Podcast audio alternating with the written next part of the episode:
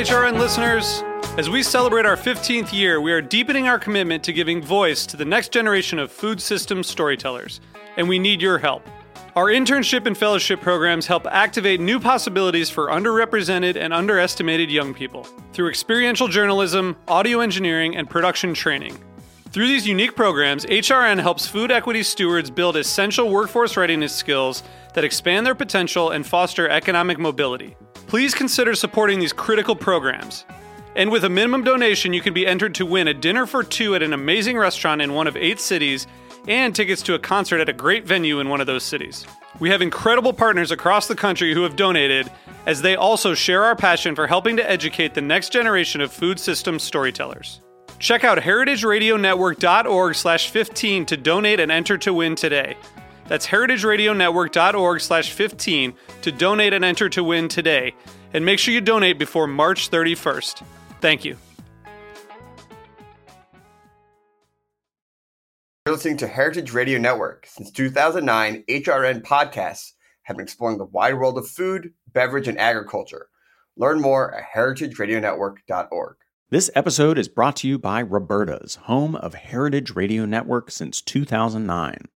Learn more about Roberta's at robertaspizza.com. We talk about food, we talk about music with musical dudes. Finger on the pulse, snacky tunes.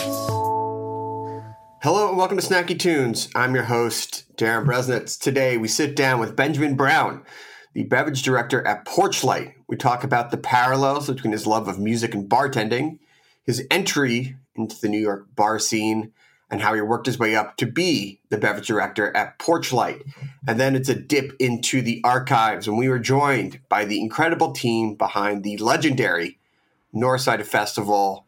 They brought with them the singer and performing artist GABI, who gave a great chat and a fantastic live in studio performance. So please sit back, relax, and enjoy Snacky Tunes here on Heritage Radio Network.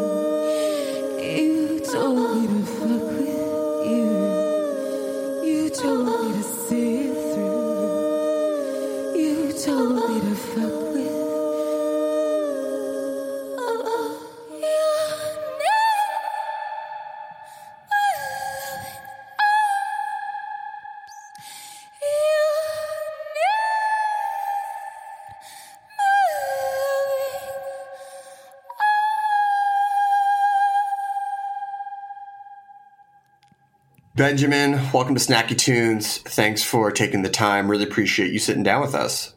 Awesome. Thank you for having me.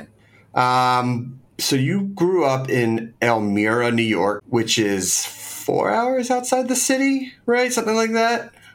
Yeah, it's about a four and a half hour drive north northwest, pronounced Elmira. Elmira. You know, I've always been fascinated because I grew up in Philadelphia, which is about like two and a half hours outside the city, and I feel like when you're growing up close to like the beating heartbeat that is New York, it just starts like getting in your brain and your blood and your soul at some point. Like, how old were you when you started looking towards the city and started being like, there's food there, there's music there, there's drinks there? I think so. The first time I would have visited would have been 1997 or 98. I had Mm. uncle that was living in the Upper East Side and still lives in the Upper East Side there. So I think just being in that environment was uh, certainly a, a culture shock, different from Elmira, just like the food and Mhm. Yeah, I think ultimately we ate at a TGI Fridays in Times Square, but even that was just like the coolest thing ever. Uh, going to a Broadway show and what have you. But I think by the time I hit high school and was listening to more like folk music and rock music and the '60s lore, kind of just Yeah. in my head, and I was like, okay, I got to find a way to get here. So it was actually through um, music ultimately that I after college and um, I studied guitar in college. Um, a lot of friends had already moved down here, so I was like, "Oh, this would be great, great place to kind of form a band, and I can market myself as being this experienced guitar player." Even though, like, I at that point was kind of I hadn't played much electric in a while, but Mm. so um, you know, it's it, the pull had been there for some time. So, because you work in the bar, bartending, drinks world, you know, um, a lot of times we talk to people who work in the food world, like, oh, I would get, got into food when I was a teenager and things like that. And obviously, maybe there was some imbibing when you were a teenager, but uh, it seems like music was the momentum in your younger life. What was it about it? What is it about music that pulled you like out of your talent into the city that's been driving you creatively? Yeah, I think you know it's it was a small town. Is a small town. Mm. um, the, you needed to kind of find an outlet to, Mm. uh, hmm hmm you know, um, to not drive yourself crazy. I think um, so. Well, just to find that- other people who liked some of the stuff you liked, right? yeah. So I think finding those people that you know had that making that connection with them um, was just looking back on it was so cool and it's something obviously that kind of happens in your formative years um, when you just see something you take it and you run with it um, but i think that especially like imagination aspect the creative um, element to it um, kind of takes you to another place in your head um, It's just so interesting to have a creative outlet that isn't 100% tied to food or drink as like your first creative outlet. Because a lot of times when we chat with people, it's like I always knew I was going to do food. My grandma cooked, my mom cooked, my dad cooked. I got into restaurants at 14 or 15. But Yeah. you come to the city to play music and to get well known. Was getting into bartending sort of just like the secondary thing? Was just like, oh, this this is just the way to pay the bills, but the music is going to be the ultimate goal. I think so. Yes, yes, secondary for sure. But I think the idea in my head of what it would be like to work in the service industry in New York at that time was also hmm. something that was, you know, I didn't see it as necessarily just a job. Mm. Something that was actually like I could see myself doing this for some time, and the fact that it'll pay my bills if I'm out like gigging and stuff, and hmm um, was um, a plus in that way. Um, I think there, for me, there were some the the similarities about the creative aspect and where I was going when I was making music and where I'm where my head's at when I'm thinking about drinks or the, the very similar kind of headspace. Um, When you got to the city, what was what year was it? What was the music scene like? What was the bar scene like? Because it's it's changed so much over like the last 10, 15 years.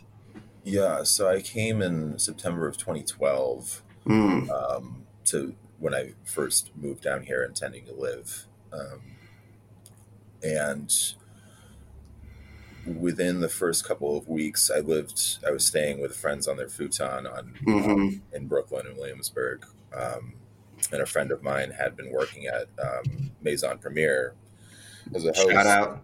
Love them. Yeah.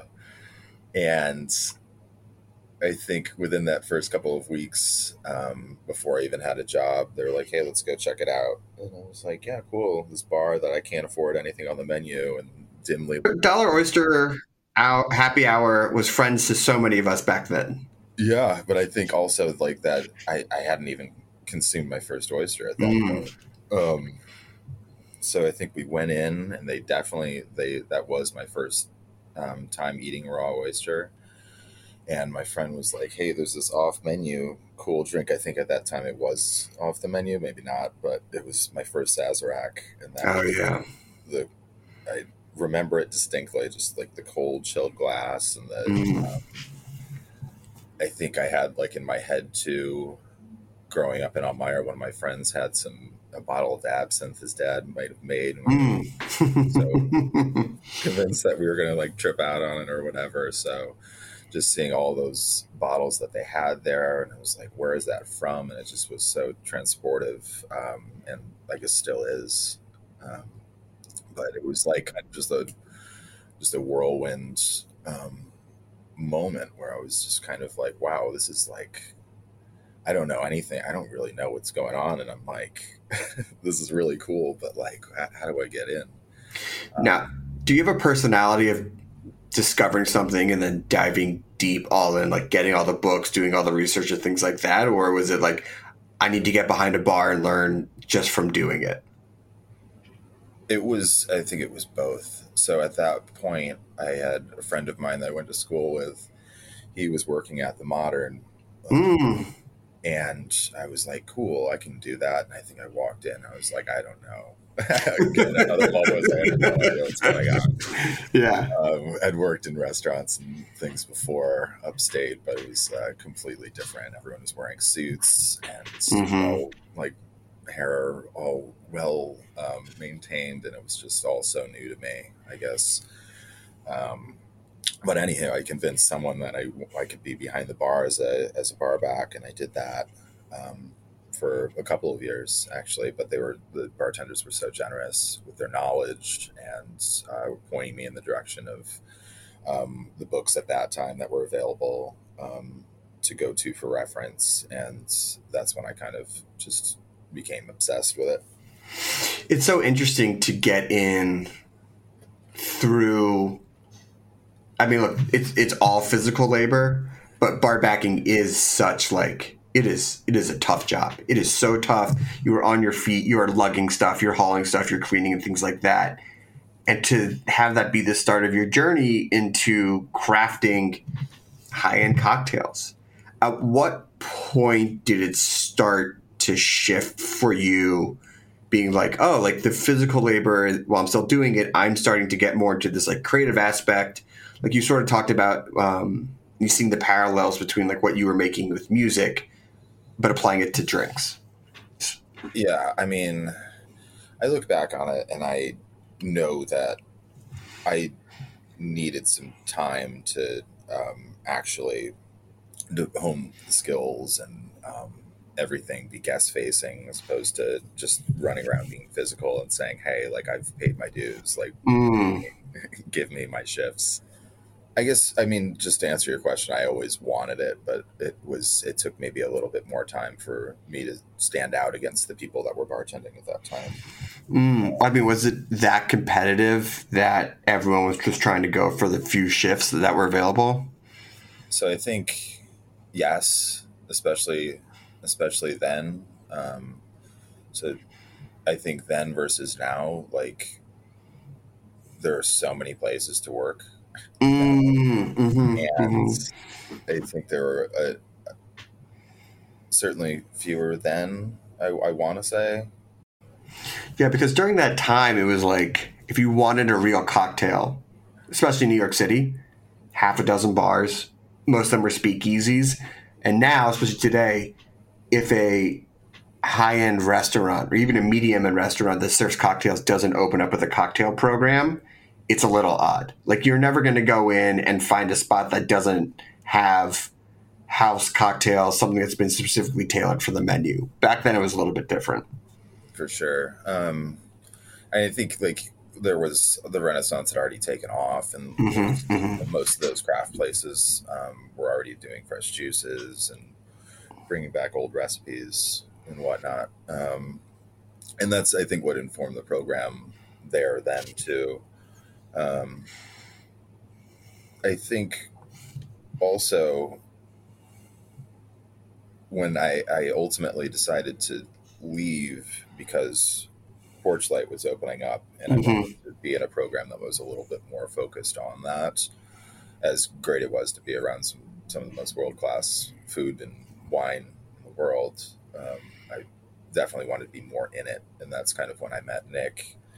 Um, Shout out, love Nick. um, and with that kind of opening team was like a just an insane amount of talent so i like I certainly then too like i was like i have i have been doing this for a few years but compared to you i, I still have no idea what's going on um, so it's like yeah I mean, go to learn from the best. Um, all right, let's take a quick musical break, and then we come back. I want to talk about um, you going to Porchlight, and then eventually your rise to beverage director at Porchlight. We have a song from the archives here on Snacky Tunes on Heritage Radio Network.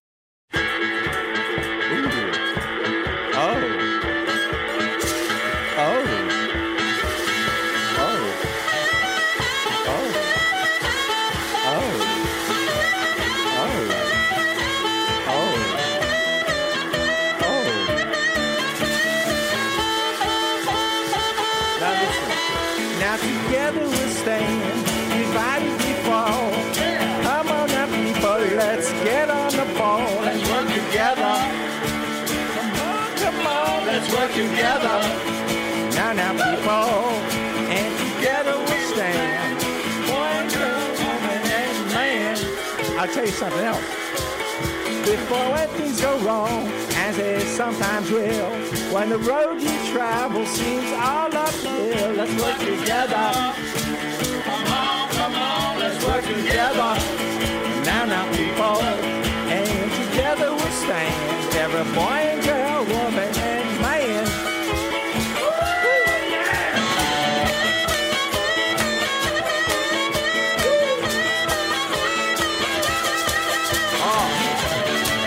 boy another half pint.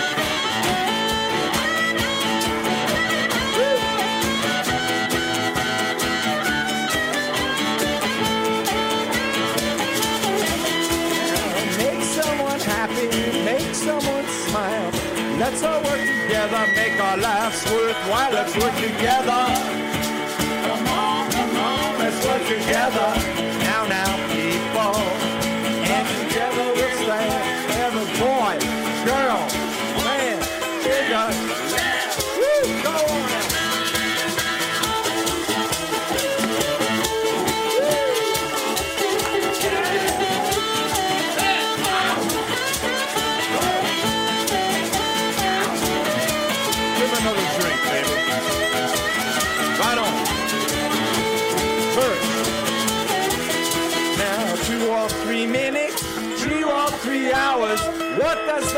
in this long life of ours?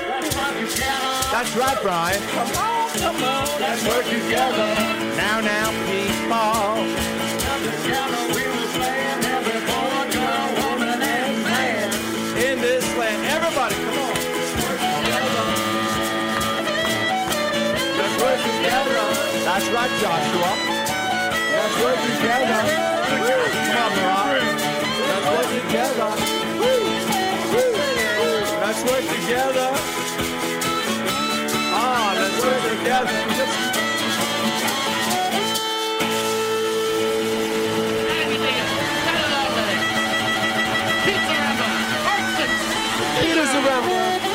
Mr. Mike Edison. We are Daddy Lonely. Daddy Lonely. Mike Edison. Dig it with the shovel, baby. Woo. That was too much to handle. Welcome back to Snacky Tunes. Here with Benjamin Brown, the beverage director of Porchlight. So before the break, you're telling us you've left the modern, you wanted to get over to Porchlight. Um, you know, every bar has its own personality, especially um, nowadays with it not you don't even have to really teach people about cocktail culture. It really is established. What did you love about those early days of porchlight what did you start to pick up that you knew that you couldn't get anywhere else in the industry at that time? I think what Porchlight was and is very much still um, these days, we're decidedly a high volume cocktail bar. So um, to be able to have as many drinks um, at that quality at the same time while serving 200 people at any given time, um, it takes a lot of um, focus, um, intention. It has to be there from the beginning. Um, I think also leaning into the very much so the hospitality aspect of it, um, knowing the recipes like they're already there on the back of your head, and you're not considering it's like, oh, how do I make a naked and famous? How do I make a Louisiana? It's like it's just Yeah, yeah. it's like someone says it and it clicks.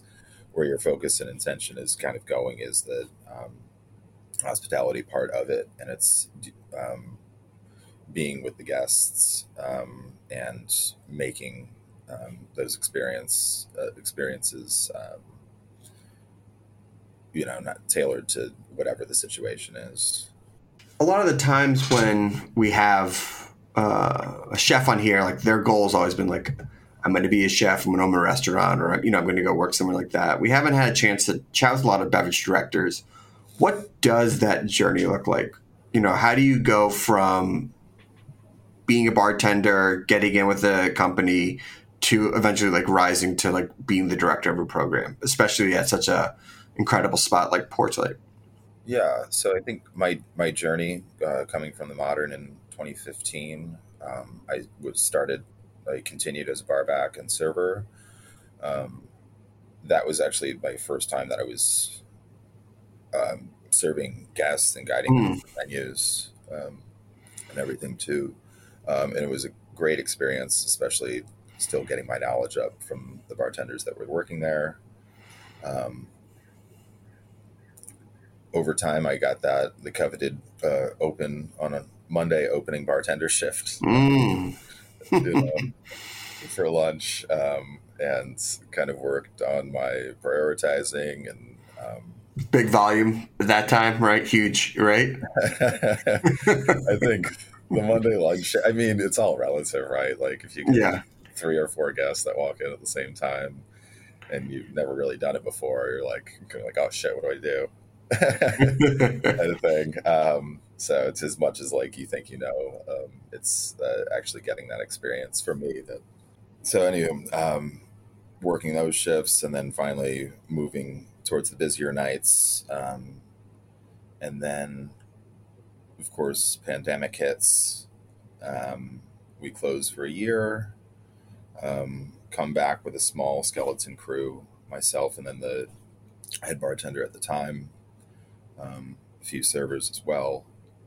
And then ultimately, I get um, Nick, still beverage director at this time. And then I become head bartender in 22.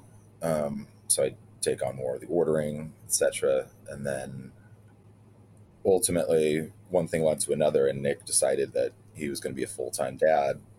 So there's this job that's available. Um, much of which I had been doing while he was on his paternity leave while still bartending. Um, and I decided to, hey, I would love to take on this new role as beverage director. when you take over at a place that's been established, and obviously there was a pandemic reset, how much of it is steering the ship, keeping it going forward? How much of it is putting your own mark? Um, how do you find that balance?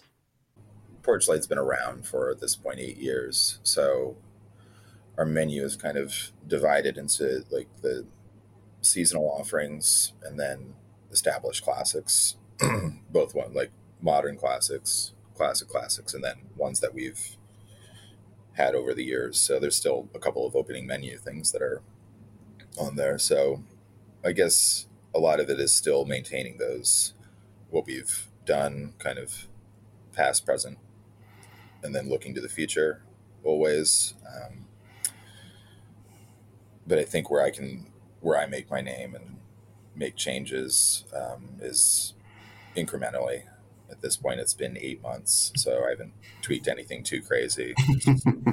People will note that there's probably more aquavit on the menu than there has been in the past. um, but nothing to really make people's um, Head spin. certain thing like gunmetal blue not going anywhere. Um, No. one of the re- like why I've been around for so long is I like the way that we have our menu leaning into the classics. I love that. I love guiding somebody to like an army and navy or something. that I haven't thought of Mm. before. Um, and then we have Orgeat, so then I can do some crazy things over here um, for our seasonal menu. Um, but just having that balance between the two um, is something that I really like. I mean, speaking of seasonal menus, I know that you're going to be doing a holiday pop up bar camp Porchlight post Thanksgiving. Um, tell me a little bit about that. Is that a chance when you do those sort of pop up short runs things, you can experiment a little bit more? Yeah, so Camp Porchlight is started as a New Year's Eve party Mhm, years in mhm. 2016. Um, so we'll deck the place out with a bunch of um, trees and um, have um, campy themed um, drinks and food offerings, very nostalgic things like that. Some holiday eggnog and um, hot butter rum sprinkled in. Um, but for post Thanksgiving to Christmas, we're gonna do it just for do it for a month and see see how it goes. I think it's gonna be really cool thing that happens. It always is like we said we do put all this work um, into doing it for a day. It's like we could this would be a thing for people to people to kind of experience just for the holiday for holiday parties that we get so many of and um, Yeah. it's a really neat thing for people to have Yeah, it's the same amount of work to set it up for a day or for a couple of weeks or a month or things like that. um, so I think it, it, it's definitely something I'm looking forward to to having around for a bit longer because we always have so much fun um, doing that. Just um, the staff will go around with like these little shot ski things and just neat little things that kind of happen throughout um, the guest experience. Um, so it's a bit of a bit of holiday in camp, yeah. Yeah, it's the best time in New York City. Um, so listen, uh, with the responsibilities, with everything running, with the holidays coming up, how's the guitar playing? Are you still able to get uh, sit down? It's right here. I'm looking at it. Yeah, Um, so I think, like for me, like having that sort of balance. mm, If you want to do all these, like all the stuff, um, you want to do these pop ups, and we do a book club too. So, and it takes a lot of energy, um, and to kind of create that, you kind of have to be able to step away for a little bit. So, while it has been difficult the past several months to find the time to play, I've made it priority to sit down with it, which is what I'm going to do right after we talk today. amazing. Well, listen, I, I won't keep you that much longer from guitar. If people want to visit Porchlight or come to the pop up, where can they go? How can they check out what you guys are up to? Yeah, so it'll be 1125, 1124, I think is that um, November, the Friday, Black Friday. hmm Um, and then it'll be run through uh, New Year's Eve. Um, so Porchlight is at 271 11th Avenue. Um, just come on in.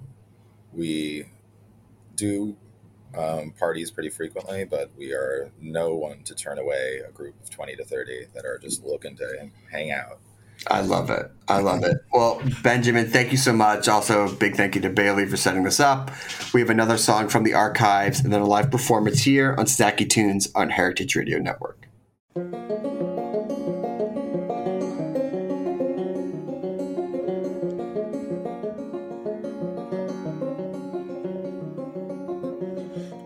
Some sea salt over my own head.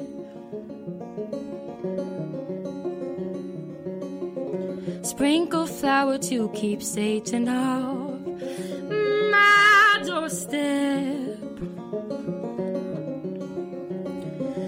And these are the habits that I can't understand. My rational reflexes stupefy my super superstitious contraband.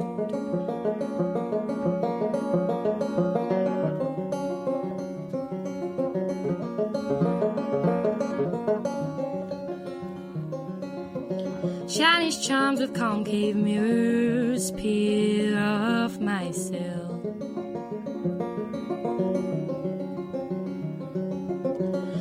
Special stones and crystal bones protect me until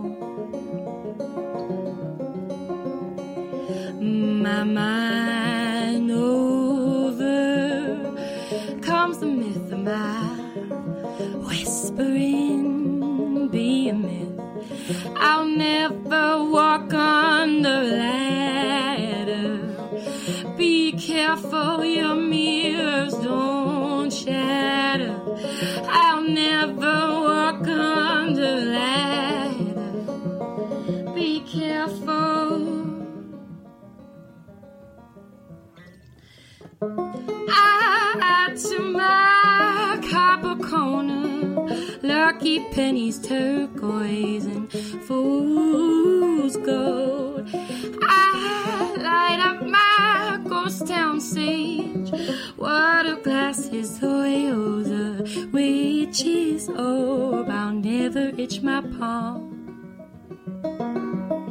Here's to my lucky dog.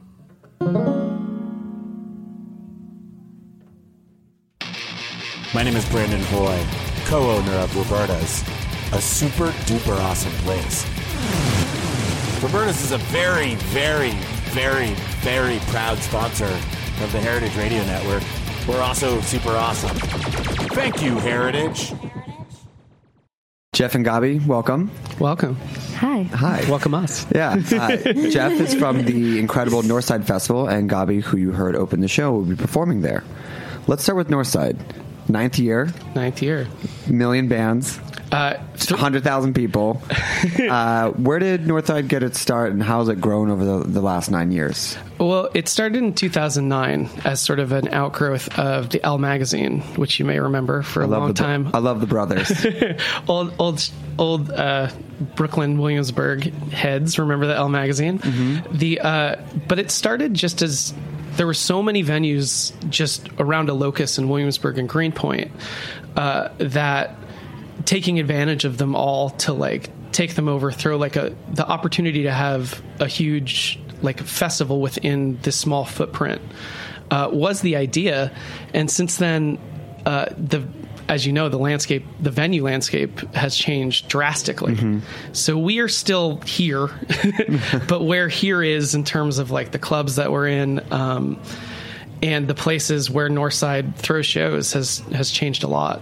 Um, you know, now we started just doing club shows. Now we have, uh, for the last few years, our marquee events have been in McCarren Park, which is, you know, last year we had Brian Wilson's play Pet Sounds, which was incredible, which was just phenomenal right to see it. Before that you know solange played there a few years back we've had like churches guided by voices Chance the Rapper. chance the rap chance the rapper played europa which doesn't exist anymore Good room now, but that's Good Room now. That's, actually really funny. it was i mean it's crazy to think about because he seems like impossibly young right now but like we he played the northside festival in 2013 so when he was like 20, He was 20, yeah. was 20. And it was in Europa, which uh, used to be primarily like a, a Polish disco and like music venue, which is now turned into the Good Room where we'll have shows this year. But I mean, uh, it's we've been here for vast changes in Brooklyn, and I like to think that we're keeping up with them. And you've also grown programming outside of just music. I know primarily it started there, but now you have innovation. Uh, well, let's start there. Right. What, the, the innovation programming, which is some of the best minds in the world, coming and speaking on, on a number of panels. Absolutely. Um, I mean, this year uh, we're we're launching something new. We're launching uh, what's called a Northside Report, which is like a journalism symposium that has you know we're bringing in people like. Ben Smith from BuzzFeed. We have we're partnering with BuzzFeed and The Intercept. So uh, we have speakers like Ben Smith from BuzzFeed, Glenn Greenwald, uh, Mayor Bill De Blasio will be around. yeah, so we're uh, you know obviously this is a really crazy time for media too and journalism. So uh, there'll be a lot of panels and talks about you know how to even report about modern times. Are these going to be, you know, 400 level type panels? It's not like inter- it's not like journalism 101. It's going to get right Oh. to the heart of the matter. I, it's really honing into like Trump and uh, journalism in the Trump age, and just uh, the the name of the you know the main uh, panel there is "You Are Fake News." It's sort of digging into how to get out, you know, and how how to report, like how to talk about things, like how to get you know what is fake news, what isn't. Um, that that programming will start on uh, June the seventh, and then um, music over comes in June the eighth and overlaps with those four days. I mean, it's just we're chocked full of like an insane amount of events in that in that little little window of time. And why do you feel a music festival is a good fertile ground for something like um, the Intercept and, and doing this type of programming? And how does that fit into the overall mission of Northside? Well, I think that I mean you can't. It just people who are active in the arts community in Brooklyn like have a lot of interests. I mean, people who uh, in the arts and in the cultures who would be out here. Uh, seeing shows every night and making art every night are really concerned about these issues. So, I mean, it's a good it's a good time to both uh, celebrate like the local community and also really like bring in people who people might not see on a day to day basis. Well, it's not just about talking, it's also about music, which is why Gabi is here today. Before we get into your projects, can we hear a song first just to kind of set the tone? Sure. What are you going to play for us first? Um, all right, so the first song I'm going to play is called Where. It's a short song um, off my last album, Sympathy, which came out on Software Records. Um, I build it live off of loops, which is kind of the theme for today, actually. Okay, that sounds good. Here we go, live on Snacky Tunes.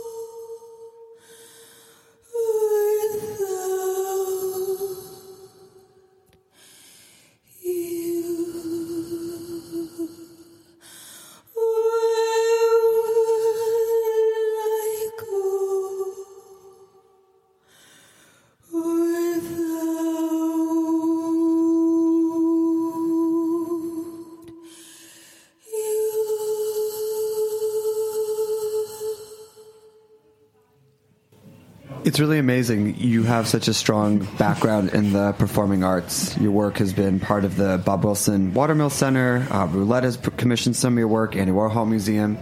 Um, I know that the larger name is Gabrielle. So, how does Gabi fit into the Gabrielle world? And how do you make the two distinctions? That's a good question. Um, something I think about all the time.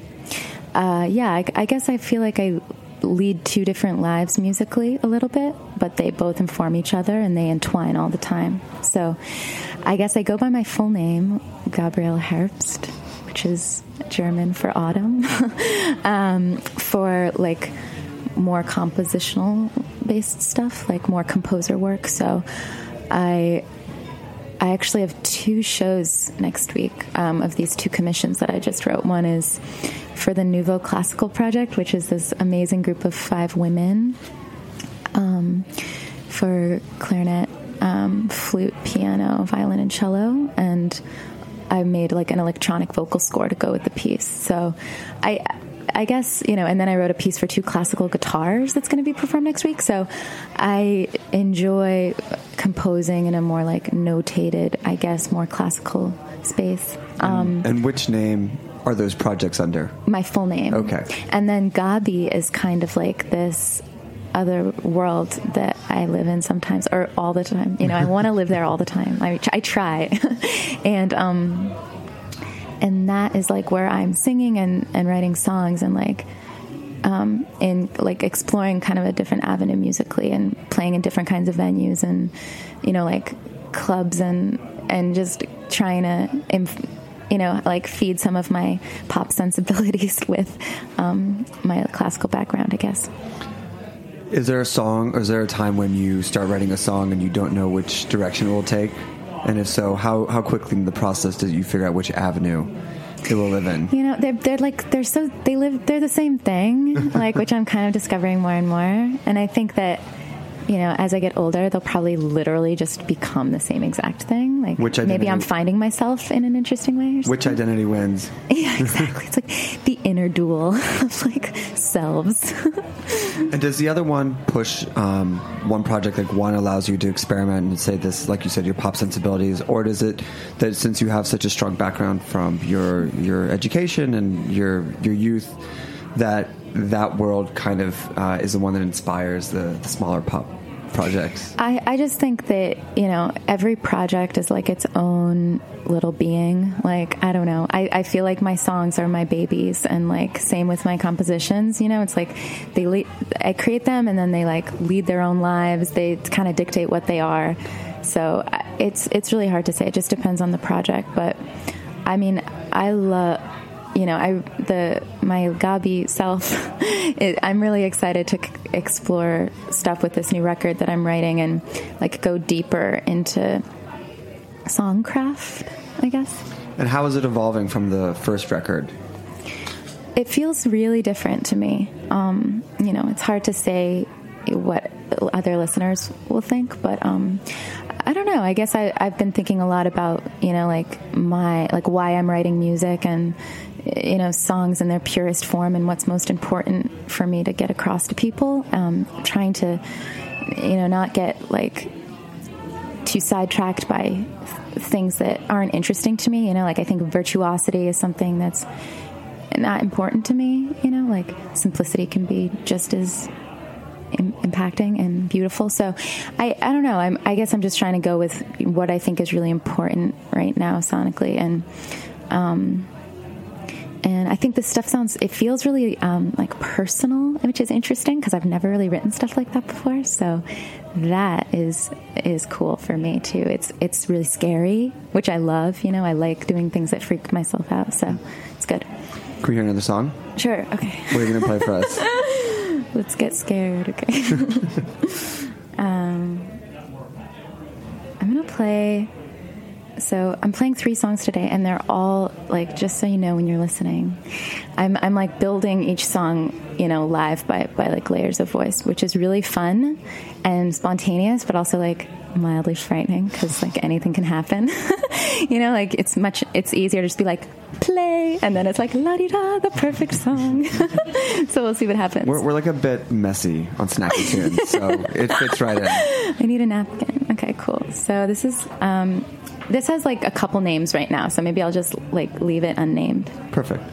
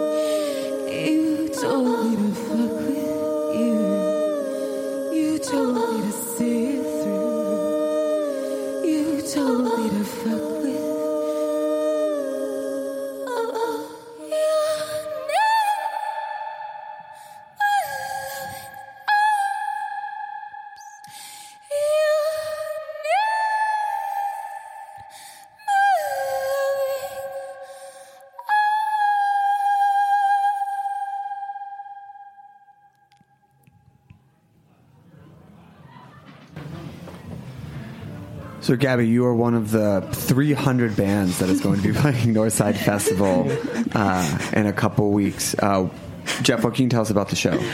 uh, Gabi will be playing with. Um, uh, there's a there's a church right off of McGolrick Park in Greenpoint that's been throwing amazing art shows.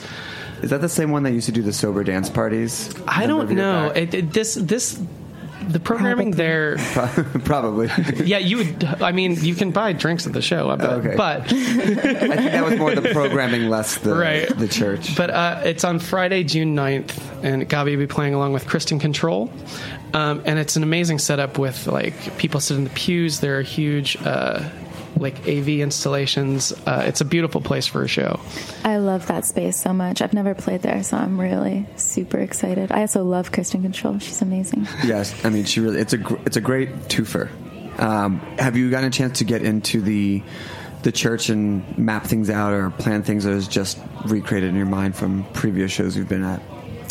Um, I mean, yeah, I've been in there a fair amount, just exploring. So, I don't know. I, I definitely want to take full advantage of the space. I've already been thinking about that a lot. Like, how can I mo- move around a lot? I actually have a really cool band joining me. I have a harpist, Mary Lou Donovan, and a bass clarinet player, Mara Mayer, and they're like the shit.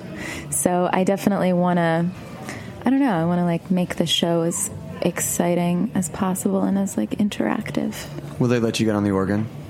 I don't know. we can ask. That'd be really cool. Yeah. Just like one song. uh, and so, who are some of the other bands that are playing this year? Uh, well, they're the McCarren Park shows that I mentioned previously. Uh, the opening night, we're going to have Dirty Projectors along with Kamasi Washington, the great jazz artist. What a lineup! And uh, Jay Som, who's a great up and coming band. Also, that's on Thursday the eighth. Uh, we have Miguel. The great R&B singer will be there on Saturday, uh, and we're closing up on Sunday with uh, a huge like punk and emo show with Thursday Pup coming in from Toronto, uh, Jeff Rosenstock, Tony Molina, and the Hotelier. Pup is uh, one of the all-time favorite Snacky Tunes bands. We That- love them so much. That show's free, by the way. Uh, it's just folks get in with their badge, or they can RSVP. But it'll be it'll be a whole. Uh, there'll be a lot of feelings and a lot of fists pumped. A lot, a lot of like thirty-something-year-old like dudes singing along. I'm hoping for teens. I think we'll get some teens also. Yeah, and just some quiet people in the back, just But- kind of.